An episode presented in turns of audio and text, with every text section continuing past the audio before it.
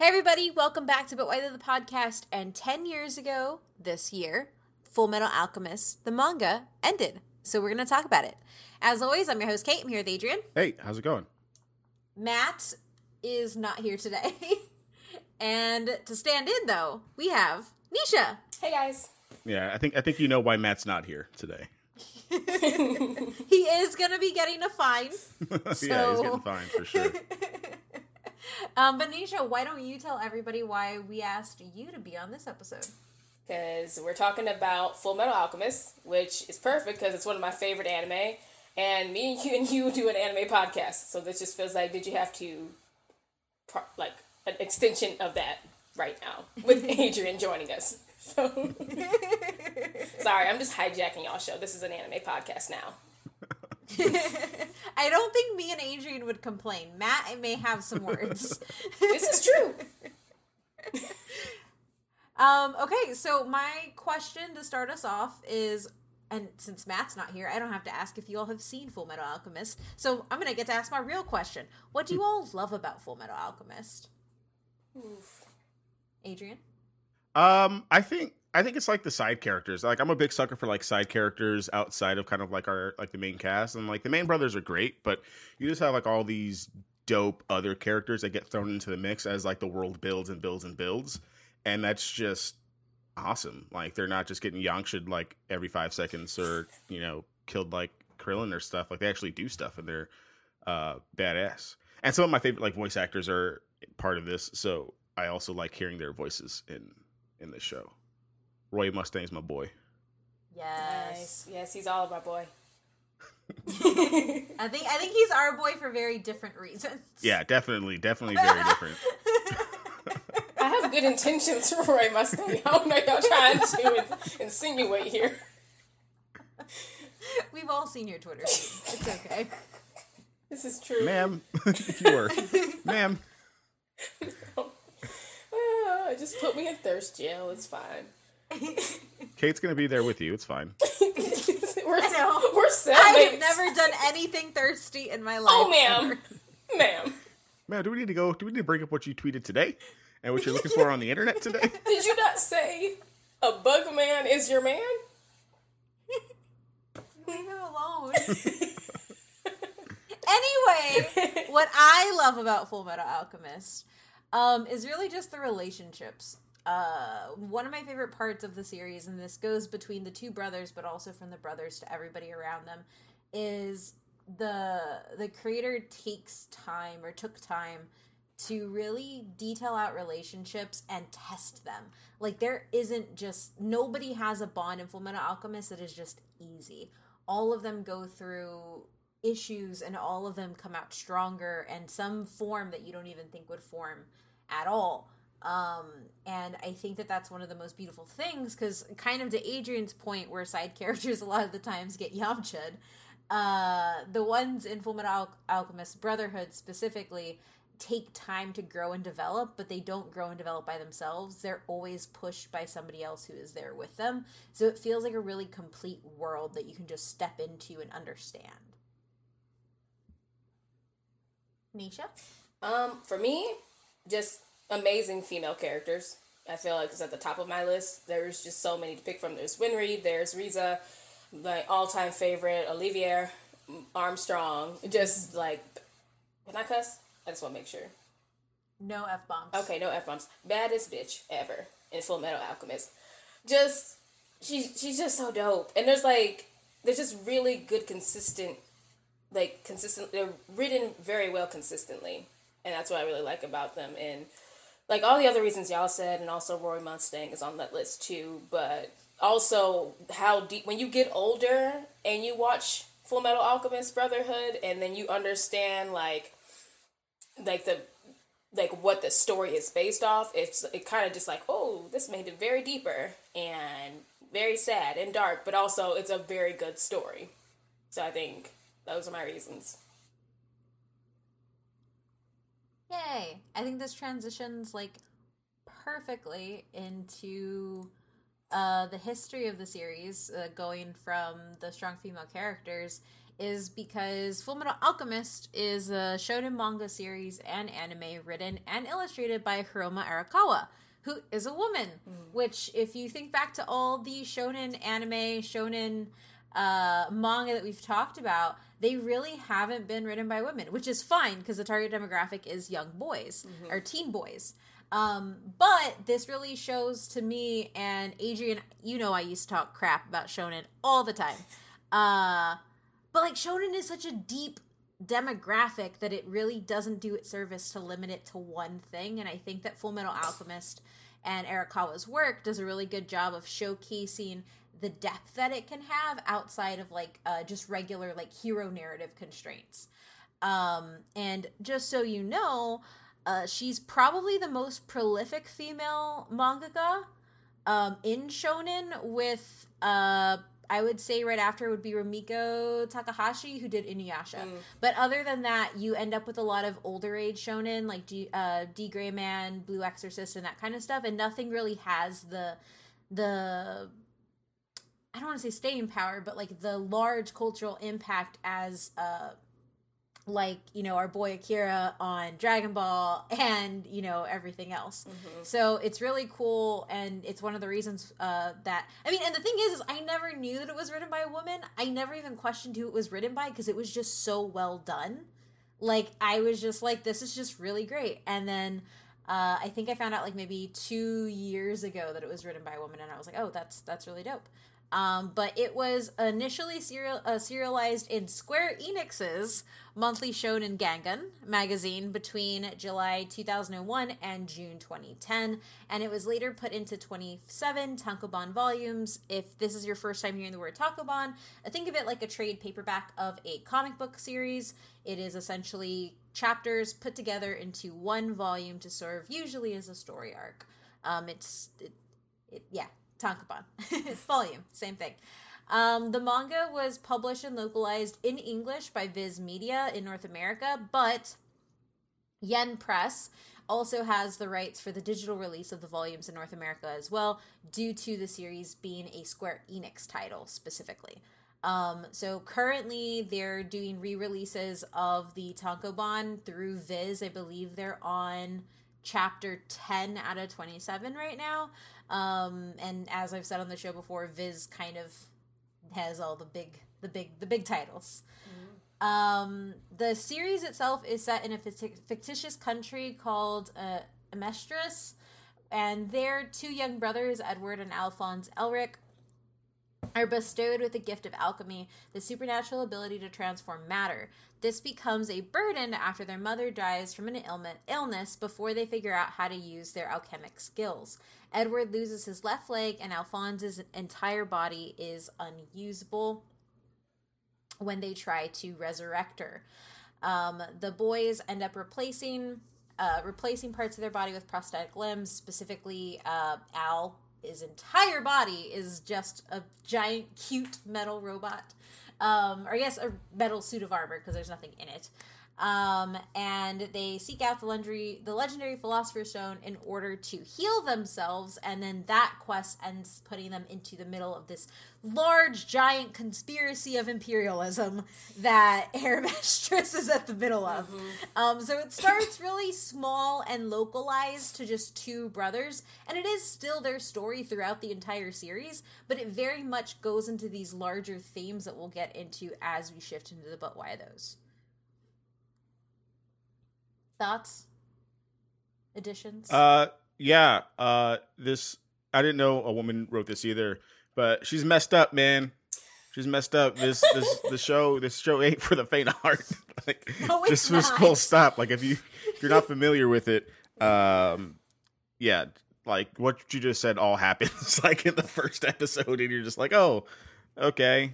This is where we're going, and then it's like a fun ride. So I'm glad like you started off with like it's about two boys. Like, no, it's about two boys trying to like save their mom, and then they get mutilated, and then all this other stuff happens. Like it's good stuff. Because you're right. Like, no matter how many times I've seen it, I always kind of wish that there's a way to, like, no, baby, stop! Don't try to bring your mother back. Stop!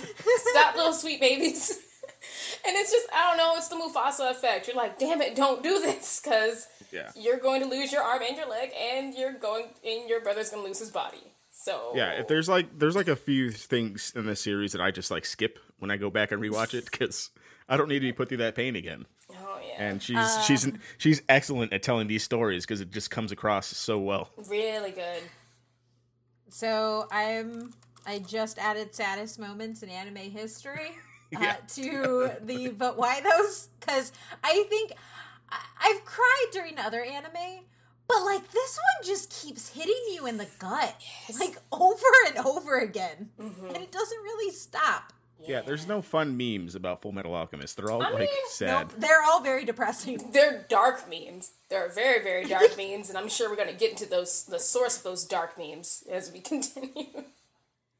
Oh, Nisha loves them. I love them, but then also... Oh, wait, I can't talk best because we have matching shirts. We do of a certain scene that we'll talk about. We do, yeah. And we have. It's a shame we haven't worn those shirts while we're at the same place yet. That doesn't cry, but yeah, we could talk about that later. But you're right. This is not for the faint of heart. If they go into this and they're like, oh, it's cutely drawn and it's by a woman and it's gonna be a lighthearted story about two boys going on an adventure together. Nah. Nope. No.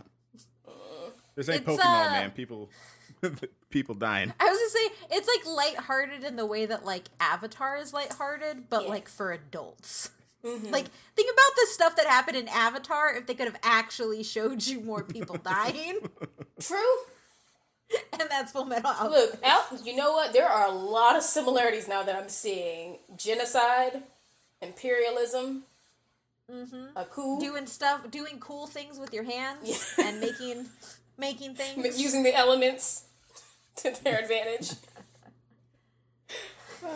Anyway, but that's it. Honestly, that's it for my introduction because as I was doing the notes, I want to get directly into the but why those because this series has such a long history. And it all felt like a but why though to me instead of just a breakdown, and a lot of that has to do with the fact that the series you have the manga, you have two anime, and both the anime kind of have their own places in anime canon. So to me, it's really important to kind of get to the meat of those. But before we do that, we are going to take a listen to a word from our sponsor, Manscaped. If you're listening to this podcast stuck inside your house with your significant other, I want you to pay close attention. Today's sponsor, Manscaped, can help you out and make the most of your time together. Manscaped promotes clean hygiene when it comes to shaving your balls. It's time to quarantine, Manscaped, and chill. But now that we've said what they want us to say, here's what we think about the products. Yeah, so Manscaped is forever changing the grooming game with their perfect package. It's the perfect package for your package. In the perfect package 3.0 comes with the Lawnmower 3.0, which is waterproof, cordless, has this crazy technology that doesn't nick your balls when you put it next to your balls. Did you hear me? It doesn't nick your balls. That's the best part. But it also comes with some other liquid that are going to help you kind of round out your manscaping routine, which are also fantastic. Wow, you said balls a lot. Because you know why? We're all about keeping good ball hygiene. And I don't know about you all, but as we all know, we all are from Texas, and I've lived here majority of my life. And we have a saying go, we sweating our balls off.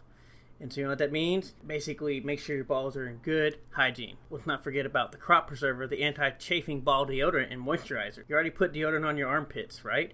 So why not put deodorant on the smelliest part of your body? So I obviously don't have balls, but as Bruce Wayne's Batpeen has shown us, significant others very much like them to be shaved. You're probably spending more time than ever with your significant other right now, and let me tell you, we notice if it is not kept nice down there. So, the cool thing is that subscribers get a new replacement blade refill for your lawnmower trimmer delivered to your door every 3 months. And I'm going to be honest, I don't think quarantine's going to be done next month, no matter what people say. So having them delivered will help keep you nice and fresh throughout this whole thing. Yeah, and for a limited time, subscribers also get not one, but 2 free gifts.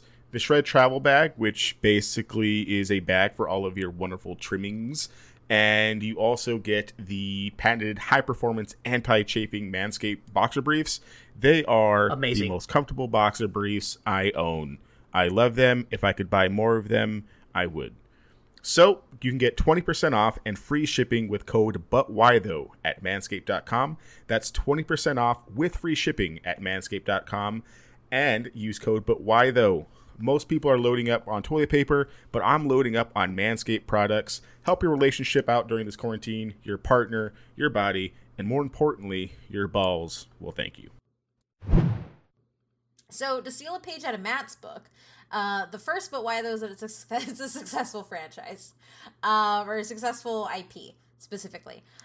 So the manga has been adapted into 2 television series, 2 animated films. All of it's been animated by Studio Bones, which is one of the most prolific animation studios that does anime. And it also has light novels.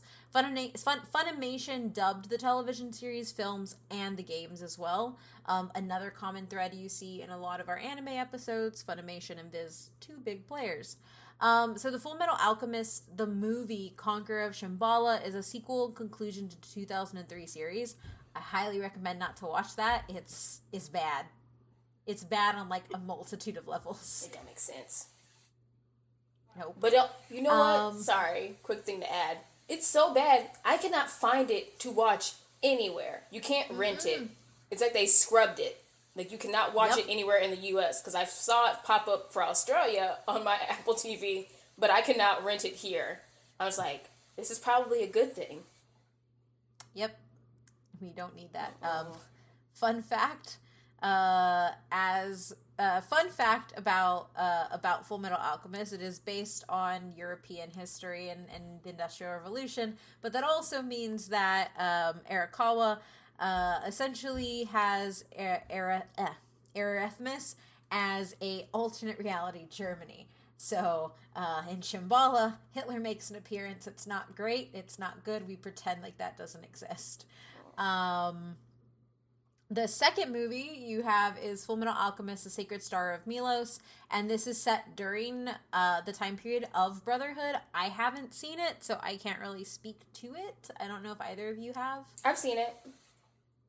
Is it good, bad? It's good. It is definitely one I need to, like, rewatch again because I was kind of like, what's going on? It's very much like one of the Naruto movies. It's like when they go on a mission somewhere and it has no impact on the main plot whatsoever. So, like most anime movies. But I would say it's pretty good. Okay. Yeah, I haven't seen it. It's better than Conqueror Shambhala. That is the rating I will give you. So, you don't have to watch it, though. It's on Netflix. Yeah. Oh, also, to kind of put some reference for Studio Bones... also did, it does all of My Hero Academia, Bungo Stray Dogs, what else? Mob Psycho. They're pretty much doing all of the big things currently. And they're just really cool. Nice. And yeah. So the next thing is the live action movie. It also has its live action movie. It's not terrible. And me and Nisha have an entire episode about this movie. Mm-hmm. It's not terrible. Not. It's fine.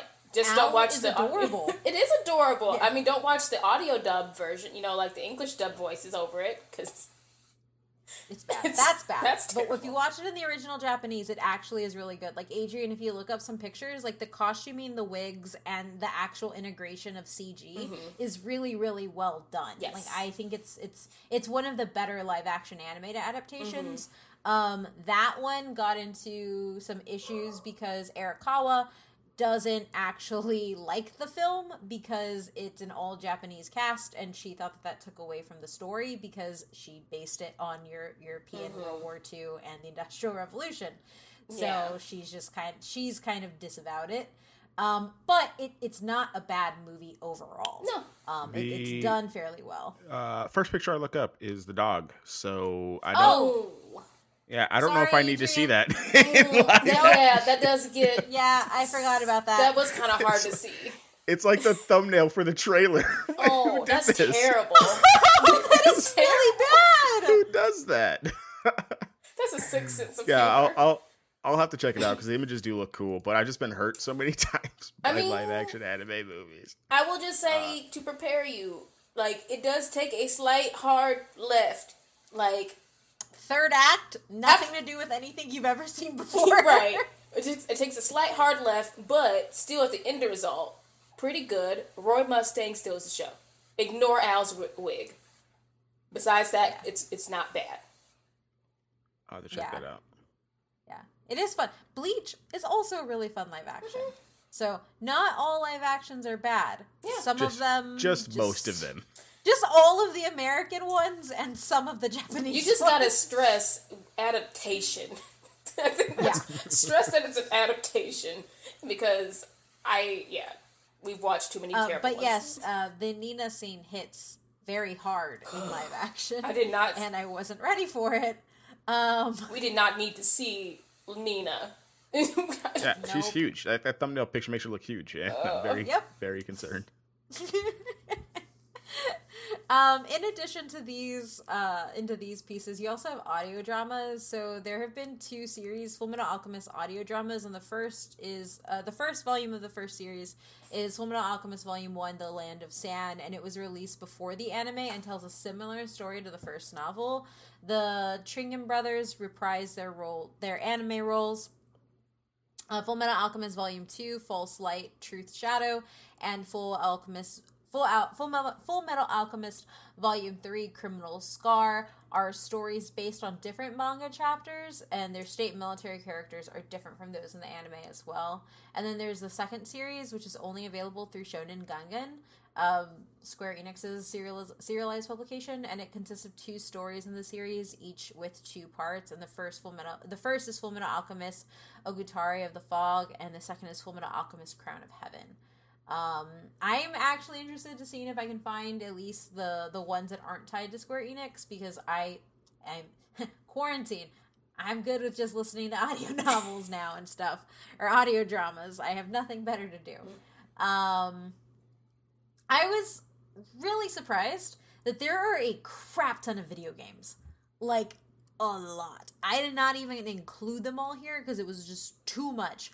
But the ones of note is that Square Enix released 3 role-playing games for Fullmetal Alchemist. It's called Fullmetal Alchemist and the Broken Angel, Fullmetal Alchemist, Curse of the Crimson Elixir, and Fullmetal Alchemist Kamio Sugu Shoujo. Bandai also released 2 RPG titles, Fullmetal Alchemist Stray Rondo and Fullmetal Alchemist Sonata of Memory for the Game Boy Advance, and 1 Dual Symphony for the Nintendo DS. In Japan, Bandai released an RPG, Fullmetal Alchemist To the Promised Day, for PSP in 2010 as well. And a lot of these end up just being Japanese releases, which makes... I mean, I understand why. Anime is a Japanese thing. But as an anime fan in the US, I wish they would just give us some in the US, because I want something more than a fighting game that is based on an anime that I love. Yes. I did actually play the Dual Symphony one for Nintendo DS. So, yeah. Was it good? It's so fun. It is good. And there's, like, mini games where you got to draw the circles with your little stencil on the DS. And there's, like, all these fun mini games to play. And the fights are good. And it's... I just wish I had my DS still. But I don't know where that thing is. It's somewhere. You'll find it when you move. Yeah, hopefully. Additionally, Destiny released a game based on the trading card game in North America for the DS. Arakawa oversaw the story and designed the characters for the RPG games, while Studio Bones, who was responsible for the anime series, produced several of the animation sequences of them. The developers looked at other titles, specifically Square Enix's Kingdom Hearts and other games that were already based on manga series, such as Dragon Ball, Naruto, and One Piece games for inspiration. And the biggest challenge was to make a full-fledged game rather than a simple character-based one. Tomoyo Asano, the assistant producer for the game, said that the development took more than a year, unlike most of the character-based games that they did. And that makes sense, because like I said, the majority of the anime games we get are either fighters or something that is super, super linear that you end, like, it's not really fun because you're just redoing the thing that you watched in the anime. Mm-hmm. In addition to that, the manga has sold over 70 million volumes worldwide, which makes it one of the best-selling manga series. To put that in perspective, however, The top two best-selling manga series is One Piece with 470 million units sold and Dragon Ball Z with 300 million sold. But those two have 96 volumes and 42 volumes respectively. The 70.3 million that Fullmetal Alchemist has is just based on 27 volumes of manga. So I think that that's a really important stat. It's not top 10, but it is still one of the best-selling ones, and it's one of, I mean, it has two anime because it was that good. Right. As much as the myth is that they did it to correct the sins of the first Fullmetal Alchemist, it was just because it was selling so well that they wanted to capitalize it and make another anime.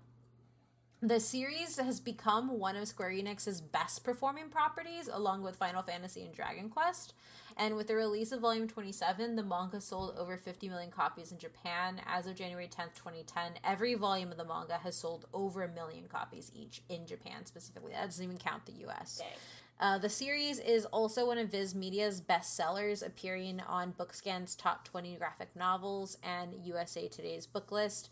It was also featured in the Diamond Comic Distributors poll of graphic novels and the New York Times bestseller manga lists. The English release of the manga's first volume was also the top-selling graphic novel of all of 2005. Dang. Producer Koji Taguchi of Square Enix said that Volume 1's initial sales were 150,000 copies, and those grew to 1.5 million copies after the first anime aired. Prior to the second anime's premiere, each volume sold at about 1.9 million copies, and that changed to 2.1 million copies once Brotherhood ended up coming out. So with and it makes sense. Like me, I'm pretty sure everybody out there is like me, where it's like, oh, I really love this anime. I need to know what happens next. And so you jump into where your anime finished and you go get more in manga form. So that makes sense. The English release of the manga's first volume was the top-selling graphic novel during 2005. And in 2 TV Asahi web polls... Asahi web polls, the anime was voted the most popular anime of all time in Japan. Which I... found that, but I don't feel like that is correct. Yeah, I'm thinking back to like our time in Japan, and like given like the numbers that you said, there was a lot of.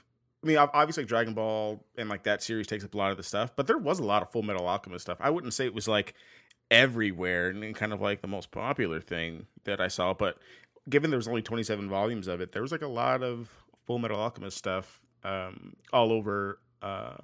Akihabara, like specifically, like everywhere, and with just like the amount that there is, it's crazy like how popular it was. So like a lot of that tracks, but I don't know if it was like the most popular, but they really do. But it was everywhere. It was like Dragon, like it's like I probably saw it more than like some of the Naruto stuff. Oh wow! Yeah, so it was. Yeah, they like it over there. Yeah, I mean, and then for the anime specifically, at the American Anime Awards in 2007, it was eligible for 8 awards, nominated for 6 awards, and won 5. It did bring out some cool stuff for, like, the long series. I mean, beat out Naruto, Inuyasha, Rurouni Kenshin, and Samurai Champloo. Like, That's pretty fucking good. Oh, yeah. Amazing. And it is, in manga sales, it's right below Rurouni Kenshin. Yeah. So... beat out all those people on the cast, too. That's pretty good. Yeah. So, I mean, it did really, really well at the time, and I can see why. But much how Arakawa puts sadness into all of her stories, I'm going to have to interject the sadness right here. I didn't even write down the moments, because we all know what they are. Mm-hmm. So... in all honesty, one of the reasons that Fullmetal Alchemist matters is because it has some of the saddest and most referenced moments in anime history. The big two specifically is Nina and Maze Hughes dying and his funeral. So Nina, who we have mentioned, there's going to be spoilers because, I mean, it's been out for a long time, so... Keep listening if you want. I recommend it because hearing us describe a scene is going to hit a lot differently when you watch it. Mm-hmm. I can guarantee it. So specifically Nina. Nina was the daughter of Sho Tucker, who was one of the people that was supposed to help Ed and Al learn more about alchemy. But Sho Tucker, like many shonen bad guys, was obsessed with power and obsessed with making his name as an alchemist. And to do that, he wanted to make the perfect chimera. To do that, he then decided to take the family dog and Nina and create a hybrid. And you have, is it Al who discovers her? And Ed discovers her. Edward and Al discover her. And you just have Nina saying Edward, and she is no longer a human child, but she is a human child mixed with a dog. It is one of the most disturbing and heartbreaking things that you will ever watch in anime. And Arakawa did that. She did that. She put us through that. I was 12 when I saw that the first time. Yep. I'm just upset thinking about it. Yes. I just hear the voice and I'm just upset. Edward. I remember seeing that shirt for the first time at a convention and like my jaw dropped and I was like, who made this shirt? Who made this fusion dance shirt and put it into a thing? And I hate that you both have it, and whenever I see you wearing it in public, Kate, I'm probably going to cry. To add some context, it is a shirt that has a transmutation circle on it. And then it has Nina and the dog doing the fusion dance from Dragon Ball Z. And funny story, you sent me the picture. You're like, do you want one? And I'm like, yes, get me one. And I followed up, but you didn't see the follow-up text. Like, give me the one with Squirtle. No, Kate thought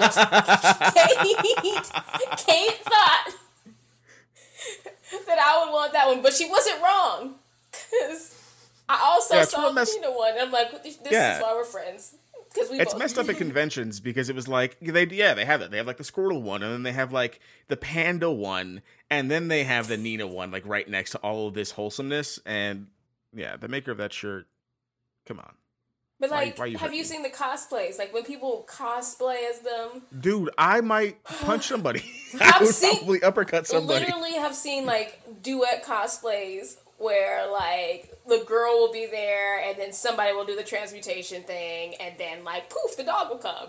Or, like, the person who, like, is the dog hybrid chimera, and, like, they're standing up, walking like a human, and then they bend over, and then they're a dog. It's really terrifying. It's really terrifying. So disturbing. I'm just going to put a wig on Blossom and call it a day. So this is where it gets into. This is one of the saddest moments, and when you look at, like, a whole bunch of lists and stuff, it'll be up there. But it's also one of the most memed things on the internet, or at least on Twitter, on Anna Twitter, which is the anime side of Twitter. And you will, in fact, find a whole bunch of people taking pictures of their white dogs with wigs. Mm-hmm. It's bad. It's really bad. It's so bad. But then it's like, you laugh, and then you cry. You laugh through the pain. Yes. Yeah. Yeah, but like the funeral stuff, like no one's memeing that. No. Like, yes. We're not heartless. Oh, see, Kate! She's just in the picture. See, stop. Yeah, so the other scene. That's going to be our thumbnail for this episode. Oh, no. Oh. The sad thing is Blossom actually has like the fur like her dog. Yeah, it's I just saw the picture again. I'm like, "Oh, I could do that with Blossom." But then I'm like, that's I'm not putting that out in the world. I'm good. So, the second saddest scene is and actually really it's like it's not a scene, more so it was a moment. Maze Hughes. So, in the story, as in the first season as Ed and Al first season of Fullmetal Alchemist Brotherhood. I don't remember where it lands in Fullmetal Alchemist. But you have the boys and essentially their caretakers, Roy Mustang, Mayhews, the commanders that they've gotten really close to, are starting to investigate and get closer to this underlying kind of cabal of alchemy and that has been fueling fueled the genocide of the Ishbalan people, but also is aiming to control the Central, which is the city in Aerithmist. And Maze Hughes gets really close, and he ends up calling Mustang on the phone in a phone booth and he opens the door because somebody knocks on it, and it's his wife.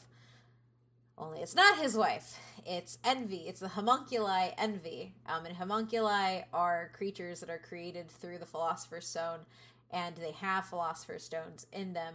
They each have different power sets, and this is based off the Seven Deadly Sins, and Envy can turn into anybody. And Envy turns into his wife, and because it's his wife, he doesn't shoot. He doesn't do anything, and he ends up getting shot. And it is the most depressing thing. And at his funeral, you have Roy Mustang and Reza's, you know, just asking if he's okay, and he's like, "What's the actual line?" It's raining. It's like it's. Oh yeah. He looks up and he says, "It looks like it's starting to rain." And Reza's like, "But it's not raining." And Roy's like, "Yes, it is. This is the rain." And it's just tears coming down his face. And it is one of the saddest things. And also, I could see so many of my guy friends doing this. And it is just really sad. It hurts. Yes. And also, his daughter, like, "Why are they putting Daddy in the ground? He has work to do." Like, I'm like, yep. Stop. Like, and then you come, I think it's season 3. I think you go a whole season, and you don't realize that Ed and Al don't know that Maze is dead. That's right. And then he reunites with them, and they think that Maze is still alive, and they lie to them. They lie to them to make them think that Maze is still alive. Ugh. And then they find out because somebody who wasn't in online to them tells them, and the boys break down. Mm-mm. And it is just depressing. And the death of Maze Hughes is one of those anime deaths that just ripples through the entire series and just hurts every time. Mm-hmm. And isn't it also like they feel partly guilty for his death because he was helping them investigate the Philosopher's Stone also? That one really hits hard. Yep. He's a good character. And then there is another one, I think it's 2nd season, where Al is caught by the group of homunculi, and it's homunculi and humans, and they're running away from the military, and King Bradley shows up, Fuhrer King Bradley, who is the leader of everything, but also a bad guy, but they don't know that at this point. And he's hiding the girl that he's become friends with of the people that kidnapped him in his suit of armor. And then she starts to fight back with his suit of armor. And then King Bradley kills her inside of him. And it is one of the most depressing moments. And you don't see anything in that moment other than the sword go in. And then immediately after, them cleaning him out. And it's just like, Al is a child. Mm-hmm. Al is still a child in this show. And he had somebody killed inside of him. Like, it's a lot. Yes. It's like, Al doesn't have a body. Like, but I don't know if it's ever talked about, like, I don't think he has to sleep, and I don't think he can, like, necessarily feel. But it's still something where, like, this is his body. And his body has been violated, like you said, because he's a child, and it's just like, oh God, like, and he can't. It's not like he can wash it out. It's not like he can't get that feeling out. Yeah, and there's just like so much more of that because this series just really deals with war, the refugees, genocide, like everything. But one of its there's some funny stuff, too. Yeah. Yes, there's funny joy. There's some joy in this show. Oh, sorry. Can I add one more saddest moment? Yeah. When Scar puts Nina and Alexander out of their misery. It's so sad, but it was justified. But it's so sad. It's real bad. Oh, he was trying to help. Now, there is a lot of funniness, both in the anime and the manga, and it's one of the signatures of it is, in the midst of all of this sadness, you end up with Yonkama panels. So Yonkama, or like it's written out for the number 4, Koma, Koma. Yonkoma panels are 4-panel comedy shorts that will show up in the manga, and it's usually chibi versions of the characters doing funny things, because Arakawa is like, oh, I totally decimated you. Let me build you up with some funniness. In the anime, it pretty much happens the same way. There are a lot of moments where you just see really, like, chibi drawings or, like, really rudimentary drawings of characters for levity, and it sometimes makes you forget that something horrible happened. Other times it's just like, what? Why is this here? Something horrible just happened. Yeah. This is true. It helps. It helps a little bit. Thoughts, Adrian? I like the humor stuff because all that stuff just made me really sad. Like whenever they call him like little and small and then he gets all pissed off. I, like, no matter how many times it happens, I still think it's funny just because like how angry yes. he gets. Yeah, so like there is some funny stuff that happens, and there's like some really like cute moments and like wholesome moments, but when you have people getting turned into dogs, and like this premise of the show literally comes from like these dark hands ripping away these children's limbs and bodies, like you have to have something in there to kind of balance this stuff out, because like I know like there's some dark stuff, but this is still like a shonen kids show. Like at the end of the day, like I watched this as a kid, and I don't know if I could have watched it the entire time without like some funniness spread throughout. Yeah.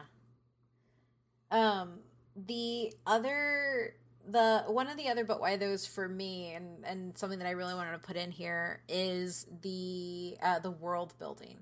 The world building for me in FMA is hands down like one of the best done and one of the most expansive worlds. It only has 27 volumes or 5 seasons of the proper anime of Fullmetal Alchemist Brotherhood. So it's not super long, but every piece of this world has been thought out. So the world is really steampunk in nature, and it's primarily styled off of the European Industrial Revolution. It's set in a fictional universe in which alchemy is one of the advanced natural techniques revolved around scientific laws of equal exchange. The series follows the adventures of two alchemist brothers, and essentially in this world, they're kind of like these oddities. Because in order to perform alchemy, and this is one of the things that I really like that Arakawa did, was she thought up her own basis of alchemy. And when you read some of her interviews, she talks about how she had to make up her own world of alchemy because when she went to go read books on alchemy, which is a real thing, all of them contradicted each other. So she made up the concept of equivalent exchange, and she kind of mapped out what has to happen. All of the alchemists have to use transmutation circles and have to essentially, like, they have to use something to help them do alchemy. Whereas because Ed and Al went to essentially the other side, to the Gate of Truth is what it's called, and received all of the knowledge, they don't need that. Specifically, Ed doesn't need that. And so that's why they call him Fullmetal Alchemist. Everybody always thinks that Al's the Fullmetal Alchemist, but he's not. And so essentially, alchemists who work with the government are known as state alchemists, and this is what Ed is. And they're automatically given the rank of major in the military. So Arakawa also maps out this entire military structure as well for the world of Fullmetal Alchemist. Alchemists ultimately, with the help of transmutation circles, can create anything into something else that they desire. However, when they do so, they have to provide something of equal value in accordance to the law of equivalent exchange, which is why, in order to save Al's soul, Ed had to give up his body, or pieces of his body, in order to do it. The only thing alchemists are forbidden from transmuting are humans and gold. So there has never been a successful human transmutation, and those who attempt it lose a part of their body, and the result of it is usually an inhuman mass. Like, just, it's ugly. Mm-hmm. It is the way it's drawn is just kind of terrifying. And the attemptees are confronted by truth when they go into that realm when they try to transmute. And truth is a godlike being who tauntingly regulates all alchemy use, and whose near featureless appearance is relative to the person whom Truth is conversing with. Arakawa has explained that it's a mirror, so essentially when you go in and you see Truth, you're actually looking at yourself, which is how Truth dictates what is equivalent and what isn't, because it's based off of your own standards versus like a universal standard, because everybody values things differently. And so attemptees of human transmutation are also thrown into the Gate of Truth, where they receive the overwhelming dose of information, but this also allows them to transmute without a circle like the boys do. And it is possible to bypass the law of equivalent exchange if you use a Philosopher's Stone, which is a red, enigmatic substance. Philosopher's Stones can also be used to create homunculi, who are artificial humans of proud nature. Homunculi have numerous superhuman abilities, unique among each of them, and they're all looked down upon by humanity. They're seen as evil, and a lot of the times they are, until you get to understand them more and see that they're not truly evil all the time. And the thing here is the Philosopher's Stone, because Arakawa likes to put people in pain, specifically her readers, is created by killing a whole bunch of people, which is the reason the genocide of the Ishbalan people happened in universe. Ishbal is a conservative is a region which with a very conservative religion, and it rejects all of alchemy, and was destroyed in the Ishbalan civil war that was instigated when a soldier shot an Ishbalan child. But what you later find out is this was done so that King Bradley and Father, who is the big bad of the whole thing, could create Philosopher's Stones. This is very much reminiscent of the Holocaust in nature, and Arakawa uses a lot of terminology and a lot of imagery that represents that. It's not lost on anybody that Ishbalans are actually modeled off of Middle Eastern civilizations or Middle Eastern peoples. So they have brown skin, and everybody who is hurting them are white because it's based on Germany. So it gets really deep really fast. Because it deals with this, you often see Fullmetal Alchemist being brought up in conversations about fascism and anime, but I would say specifically that Arakawa's interpretation of fascism here isn't positive, because the entirety of the story is about bringing it down and why it's bad. So I don't like when I see people saying that it's right. Like apologist Italia or something like that. Exactly. Yeah. So outside of Amestris, there is also Arakawa also built out an entire world of other alchemy called Alkahestry. So there are other countries, but you don't really see any of them in the main story. The only one that you get really notice of is Xing.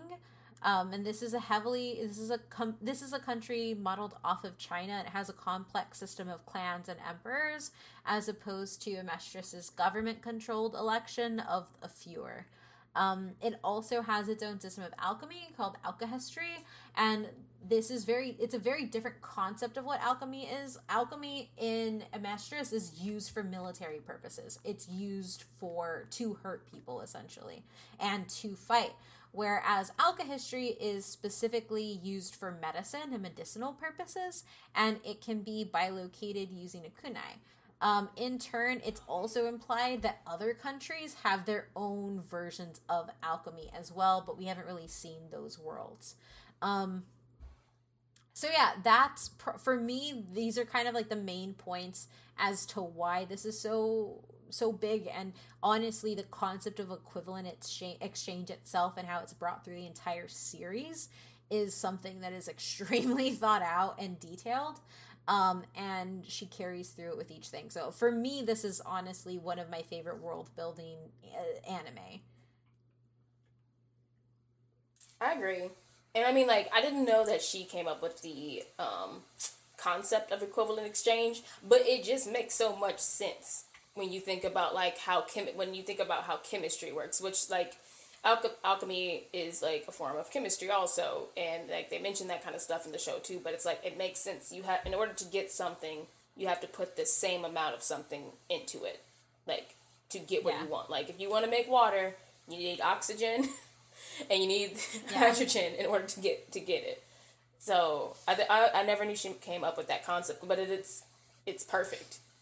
I think trying to think the other shonen that we've covered. I think this is probably the deepest shonen world building that we've covered. I'm sure there's other anime with deeper worlds, but when it comes to what we've covered so far, this is definitely one of the biggest and most in-depth worlds. You can't just be law equivalent exchange and then not think about it, because then you're gonna have inconsistencies and stuff. But they nail it pretty well in this show.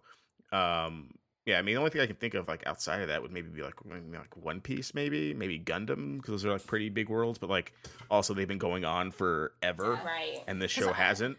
So because I was gonna say one of the equivalents I think is I think you pronounce the name Tita, but Kubo, the mangaka behind Bleach, because Bleach has Wakamundo and the Serete and all these different places, but that's when it's done really badly, because that is where you just throw something out and then don't come back to it. Yeah. Whereas this is always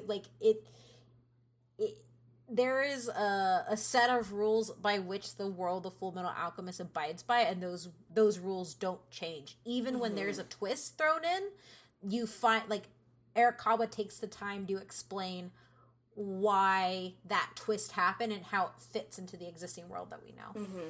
Which is a good point, because, when I think of other shonen world building, Adrian, you said, One Piece has massive world building, but then there's also, Dragon Ball Z, for example. It's it's weird when you really think, you sit back and you think it is a show with aliens and robots and gods and space police. It has expanded over the years, and when you break it down, this seems convoluted, but it works. But I think whereas you have Fullmetal Alchemist, it builds the world out in a way and at a good pace where it just fits perfectly and makes so much sense together. Yeah, it's big because it needs to be big, not big because it's. You need to put in more stuff. Yes. It's just big from the get-go, which I think is great. It's why I mean, Hunter x Hunter probably never coming back ever again, but that is the only thing I can think of that's come on, man, I love Hunter x Hunter, but it has such cool world building, but we don't get to see any of it because it's not around anymore. Berserk fans and Hunter x Hunter fans are just right here with each other, just waiting, and I'm both of them. But you're right. And I wonder if that also has to do with the fact that she didn't want this to keep going on for a long time. She just made it, and she had a vision and was okay with stopping it. And that's honestly my fear about My Hero Academia,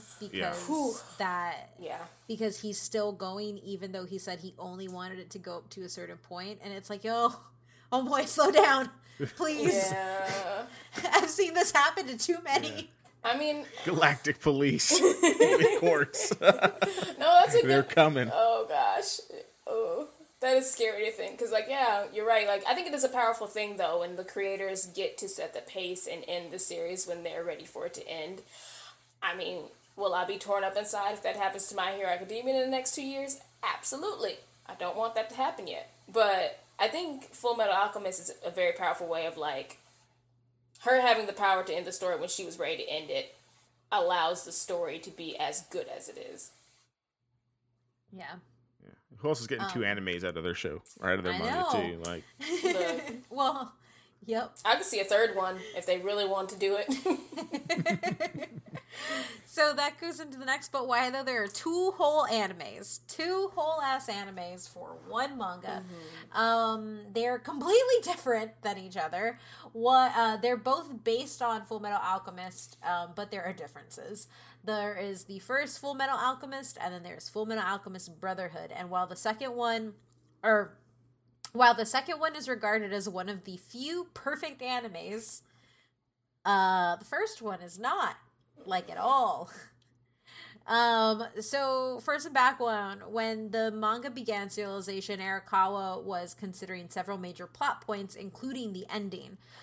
She wanted the Elric brothers to recover their bodies, at least partially, as the plot continued. She thought that some characters were maturing and decided to change some of those scenes as time went on. When around 40 manga chapters had been published, Arakawa said that the series was nearing its end and she would try to increase the pace of the narrative to avoid making some chapters less entertaining than others. Unnecessary details from each of them were removed and the climax was developed more quickly. During the development of the first anime, Arakawa allowed the anime staff to work independently from her to hit where anime fans' biggest issues are. Mm-hmm. Arakawa explicitly asked that the ending be different than the manga. She said that she did not want it to feel like it was repeating the same ending in both media, and she wanted to make the manga longer so she could develop characters. This is where you end up with the two biggest problems for a lot of anime fans, and for a lot of manga fans. This was their first instance of realizing what happens when the show outpaces the manga. Mm.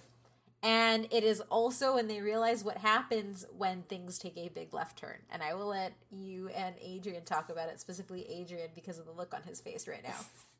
Yeah, it's just one of those things, like, I know people hate filler, but like, this is why filler exists. I don't like this kind of filler. Yeah, but like, this isn't filler. Like, this is like, hey, we're gonna go do this thing over here, and we don't care about the anime. At least like the filler kind of like let's just catch up a little bit. Like, let's the person draw the things, mm-hmm. and this is like, hey, we're just gonna go do something completely different. Like, there's like nothing. I don't think there's anything like inherently wrong with Fullmetal Alchemist, like the first one. I think like it's fine, but like the way that I see it, it's like watching like Dragon Ball GT, like and having not watched like any other. In my opinion, like having not watched any other Dragon Ball and be like, oh, like this is okay. But like I never watched like Dragon Ball Z or like Dragon Ball.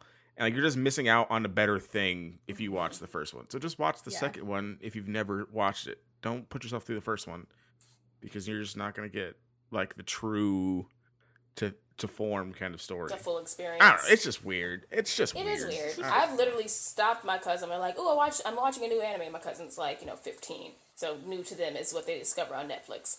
And she's like, it's Baki. I hope she's not watching Baki. But she's like, I found this show. It's called Fullmetal Alchemist. Have you ever heard of it? I'm like, yeah, it's great. And I'm like, are you watching Brotherhood? She's like, what's that? Is it the sequel? I'm like, no. And I literally made her open her phone. I deleted the other one out. And I'm like, go watch this one instead. Yeah. I refuse to let my family watch subpar anime. But I mean, like, you're right. It's not anything that's terribly wrong with it. It's just, like, you lose a lot of character development. You lose a lot of, like, quality, good moments from the series. And, like, I can't even to this day recite what happens at the ending. I know it's nothing that we see in Brotherhood, which I think I really do hate the ending of the first anime. I mean, I don't know if it ends with Al just, like, being lost or Ed being lost, but it, like you said, it goes into Shamballa. Like, it's just it's a mess. It's a weird ending. Yeah. And it would be fine, but Brotherhood's ending is just so much better. Yeah, it's just better. That's just what it is, right? Like, it's just so much more emotional. It's fine, but then you could just, like, not do that. Like, you could go watch that, or, like, just don't, and then just watch the better thing. Would you like a McDouble, or would you like a T-bone steak? Yeah, exactly. Like, T-bone, like, McDouble's fine. Like, it'll get me through, but, I mean, you're going to savor that T-bone steak. There's lots of character development in that T-bone steak. Exactly. All that fat. You want that fat, juicy character development. And you don't get Armstrong's sister. You don't get Olivier in Full Metal Alchemist.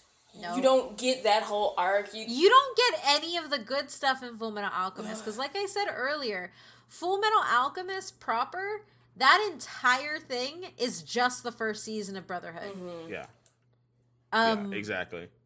Yeah. So, to talk about that, when watching the ending of the anime, the first one, Arakawa was amazed by how different the homunculi creatures were from the manga, and she enjoyed how the staff speculated about the origins of the villains. Because Arakawa helped Studio Bones staff in the making of the series, she was kept from focusing on the manga's cover illustrations and had little time to make them. So, yeah. Mm. Ooh, burp. Yeah, so there we go. And as we go into it, while it may not, it may have an infamous place in anime history. In 2005, Japanese television network TV Asahi conducted a top 100 online poll and nationwide survey. Fullmetal Alchemist was placed first in the online poll and 20th in the survey. In 2006, the same network conducted another online poll for the top 100 anime, and Fullmetal Alchemist placed first again. IGN also named the first anime the 95th best animated series. They said that although it was mostly upbeat and had amazing action scenes, it also touches upon the human condition. Then you have Brotherhood, and the first 14 episodes of Fullmetal Alchemist Brotherhood received a lot of criticism, especially from the Anime News Network staff, because they said it was repeating events from the first anime and it lacked the suspense. And I can understand that, but that when that arc ends, you know that crap's going completely different, and you get 4 more seasons after that. So I would say even if you watch the first anime, you should definitely go back and watch all of Brotherhood, because even when they redo what happened in the first Fullmetal Alchemist, they do it in a different way. And the Nina and May scenes happen there, so. Mm. Yeah.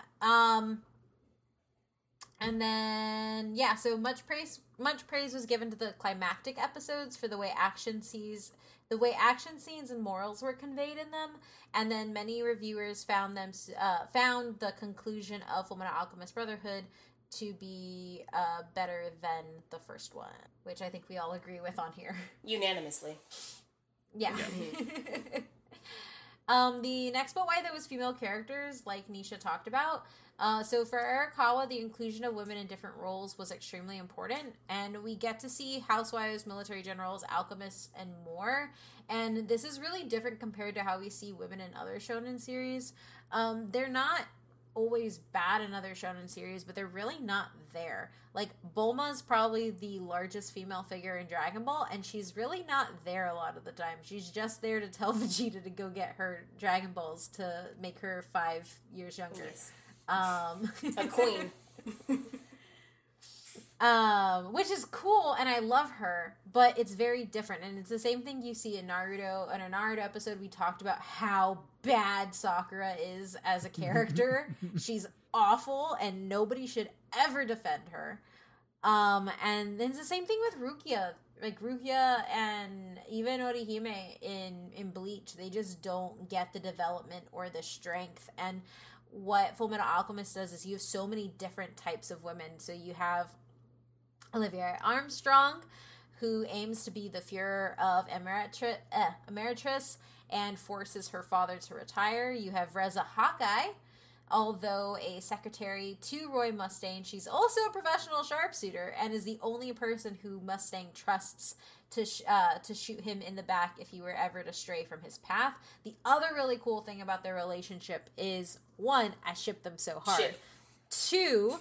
at the end of the series, Mustang ends up losing his sight while they're battling, and she ends up standing behind him and essentially calling all of the moves that's coming towards him, so he can then use his alchemy to protect them both. And it's really cool. And there are also plenty of times in the series where, like, you'll see, like, where Reza's sharpshooting is literally the reason that people can survive. Mm-hmm. It's really cool. Then you have Izumi Curtis, who is probably one of the best anime mentors ever. She's Edenel's teacher, and is the first known alchemist who attempted human transmutation before the brothers. So she tried to resurrect her child. Didn't work. She lost, half of her insides, yeah. I think. Mm-hmm. And so she essentially lives in a consistent state of pain, mm-hmm. but also fights and is probably one of the best fighters in the series as well. She's also an incredibly powerful alchemist. And then, of course, you have Winry Rockbell. Winry really doesn't break any stereotypes. Winry is pretty much Bulma when you think about it. Mm-hmm. But it works because you have all these other characters that really balance her out, or really balance that piece out. Mm-hmm. Oh, my God. Half my respiratory. I love it so much, and it hurts. Yep. And it hurts so much. But yeah, Nisha, I don't know if you want to add anything. Yeah, no, I think, like, what you said, compared to, like, other anime female characters that, like, you know, are considered our faves, like, people's, like, you know, very well-known faves, I think the women of Fullmetal Alchemist, specifically Fullmetal Alchemist Brotherhood, are just so well-written and developed, and I don't, it's just, Olivier is just the best, and, like, Riza, like, they are literally my two favorite ones, and it's just because they are able to hold their own, but it's, like, they also have this softness to them, when, like, you see how they interact with Ed and Al, so it's, like, Urukara makes sure to, like, let these women have multiple layers. They're not just, like, a hard, sharpshooter who doesn't care, or, like, this general who, like, has no nonsense. Like, they can be both things and still, like, have this nurturing and compassionate side to them, and a whole bunch of other stuff, but to your point, like, Renri, like, yeah, she is basically, like, the Bulma, and, like, even though Winry is, like, you know, this genius engineer and, like, all this other stuff, she doesn't really break any stereotypes, but, like, I think Winry is still one of my favorites, though, because, like, when you think about it, Ed would not be able to do anything without Winry's tech. Oh, yeah. No, her engineering skills is, like, she literally does it for their entire town. Right. And she's really cool. Mm-hmm. In the same way Bulma is. Bulma's tech is, like, super necessary. Without Bulma, there would be no Dragon Balls. Yeah. I mean, there would be Dragon Balls, but they never would have had an adventure. She never would have met Goku, and they never would have gone and looked for the Dragon Balls. Yeah. So, yeah. They're just awesome female characters, and, like, I literally will watch this show anytime just because I, like, want to see these characters in action. Yeah. Supported. Supported, yeah. Also, I like Lust. Lust is amazing. Forgot about Lust almost. I know. Lust is extremely powerful. Mm-hmm. She's really hot. And she actually goes out like a freaking champ. Yeah. She fights Roy Mustang. Her fight with Roy Mustang is probably one of my favorite in the series. You know. She's a gangster. Yeah. That is one of the best fights, because that's when he's, like, just snapping his fingers and, like, constantly, it's so powerful. And he saves her, great. And he saves Risa, because Risa was fighting her beforehand. See, now I need to just go rewatch all this again. I can skip Nina. No offense, baby girl. I just can't do it again. And the final but why though is kind of something that I've honestly talked about this entire time, is just that, like, this series is more than just magic and action. There are a lot of larger themes that go on in the series. After reading about the concept of the Philosopher's Stone, Arakawa became attracted to the idea of characters using alchemy in the manga. And for the equivalent exchange concept, she was inspired by the work of her parents, who had a farm in Hokkaido and worked hard to earn money to eat. So Arakawa wanted to integrate all of these social problems into the stories, and one of the way that she did that was by basing this law of equivalent exchange. You have to give something to get something back, and that is really the basis of how everything develops in the series. Her research for it also involved watching television news programs, talking to refugees, war veterans, and Yakuza. Like, she interviewed so many people to kind of understand what their positions in life were, what their thoughts on things were, and to just get a realism added to the series. Additionally, when she was illustrating, she used real prop guns as well, like or not real prop guns, but like real designs of weaponry that was used in World War II and stuff like that. Fun fact, all of the military generals are named after different military vehicles. And also several plot elements, such as Panako Rock Bell caring for the Elric brothers after their mother dies, and the brothers helping people to understand the meaning of family, and she used that to expand on a lot of the other themes that she was building. So the series explores stuff like discrimination, scientific advancement, political greed, brotherhood, family, and war. So Scar's backstory and his hatred of the state military references the Ainu people, who had their land taken away in a very similar fashion. Not extremely, it's probably closer to how Australia treated its indigenous tribes than the U.S., but it was still very bad. And Fullmetal Alchemist, while a lot of it is borrowed from European ideas for the settings and the world building, the racial tensions is specifically between Amestris and Ishbal were based on the Ainu people and their string of wars with the Wajin, which is ethnically Japanese. Their conflict dates back to the 14th century, where the two nations had a tenuous relationship. The Meiji Restoration forced the Ainu people to assimilate and intermarry with the Japanese to prevent discrimination, but it was their way of erasing Ainu heritage as well. That's also something that we saw happen a lot of in the U.S. when it came to our indigenous tribes. The Ainu people were given Japanese names and had to abandon their language, another thing that happens a lot to indigenous tribes. And so Arakawa learned that her ancestors had actually displaced these indigenous people, and but her relatives were also half Ainu, and so she had this layer of confusion in her that she then brought to the character of Scar, and Scar in particular, as a character, was a prominent priest who lost everything during the Ishbalan Civil War, and the only thing that essentially keeps him, he's a man who is too angry to die. Essentially, he's fueled by his vengeance, in which he uses alchemy to hunt down state alchemists because they were the one who killed his people to make the Philosopher's Stone. The irony in his character is that he uses alchemy even though it's considered blasphemy under Ishbal's god. And ultimately, the racial suppression on the Ishbalan are topics that Arakawa brings up in her series, in order to open up discussions about how we treat others and the things that we've done in our histories, both Japanese and beyond. There's this interesting dynamic between Olivier Armstrong and one of the military men under her who is Ishbalan, and they have this discussion about how she doesn't see him as Ishbalan, but that, like, other people do, and it's a really interesting exchange where you get to see what happens to an Ishbalan person when they're outside of their very small now community. And it's really, really good.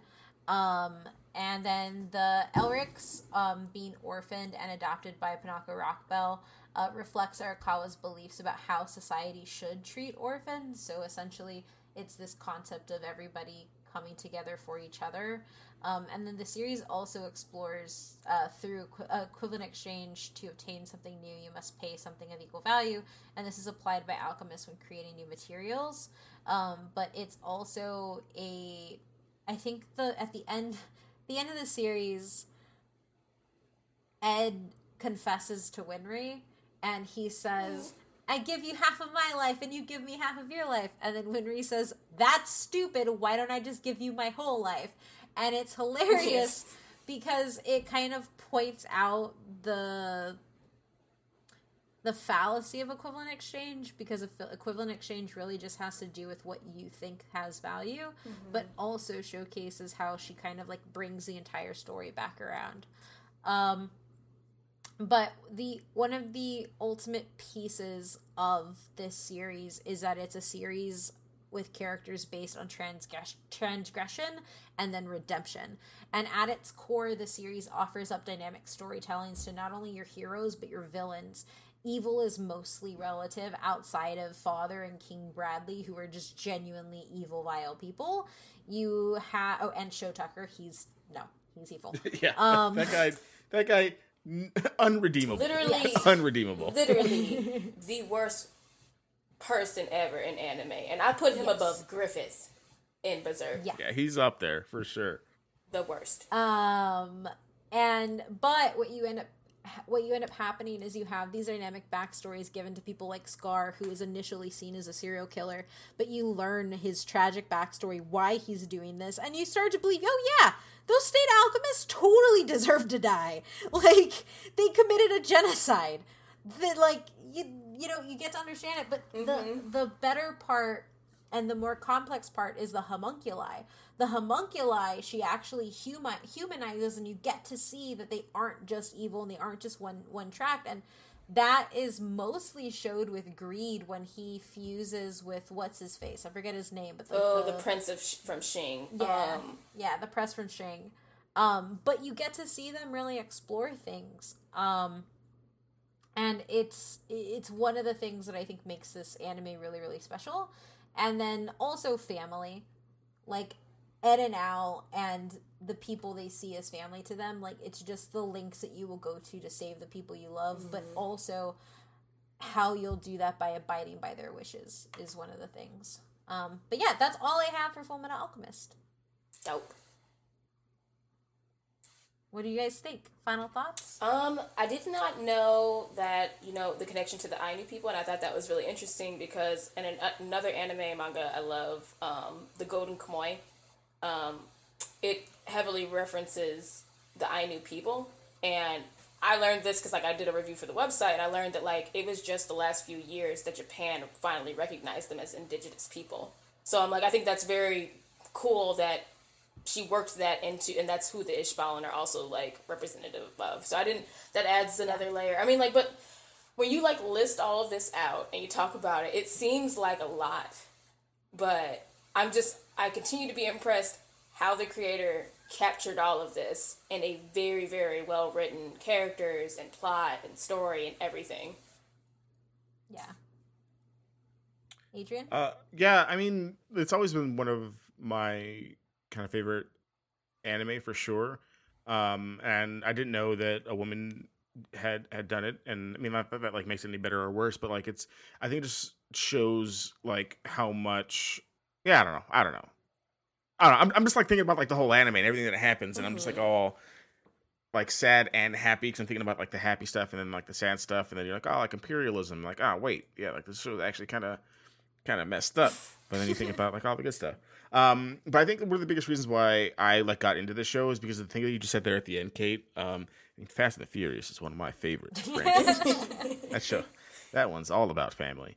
But at the core of this, right? It's just two kids who want to save their mom, and that's beautiful, to me, or that, two kids who got into the position because they were just two kids trying to save their mom, mm-hmm. and I can relate to that and doing whatever it takes to kind of get there, but also going with the people, the ones you're trying to save wishes, like you said, Kate. I think that's super powerful, and I like other shonen anime. I'm a big Dragon Ball Z fan, love Hunter x Hunter, but I think this show just hits a little bit harder in some of those kind of deeper points, almost to the point where this is barely even a kid's show. Oh yeah.